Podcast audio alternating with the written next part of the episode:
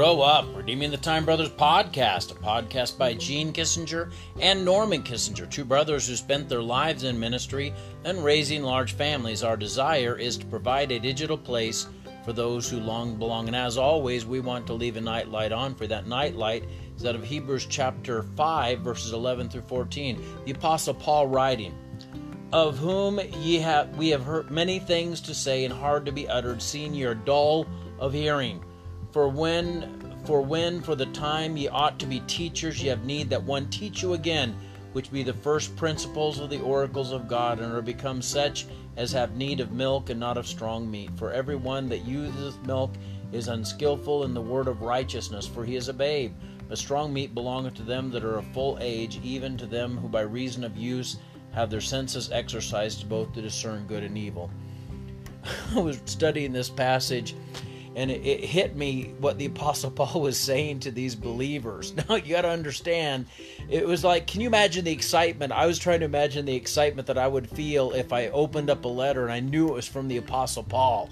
So i gene kissinger grabs the mail sees it's from the apostle paul. What does the aged apostle have to say to Gene Kissinger today. So I grab the mail and I open up the letter and I read it in big, bold letters. It tells me to grow up two words grow up.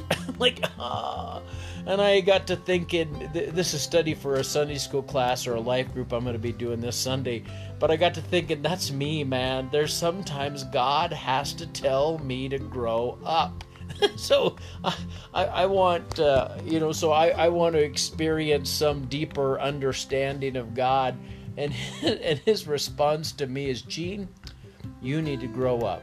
Because let's face it, don't we all? I mean, think about think about the last stupid fight you're in with your mate, the last argument when you're arguing with them over over how to do the dishes in the dishwasher or over where you're going to go to eat or over whose turn it was to get up with the baby or what channel you're going to watch on TV or whatever dumb thing it was that you were squabbling over did did you forget to take the trash uh, the trash canisters back on the proper side of the road, whatever. Pick pick a thing, and I find that I'm so immature when I should be so much further along. and so I thought if Jesus or Paul wrote me a letter right now, it'd probably be those two words: grow up. So how do we grow up? I I think one is read the Bible not so much for knowledge, but read it for life transformation. Study it for life transformation. So it's not just what do I need to know out of this, but there should be something for your head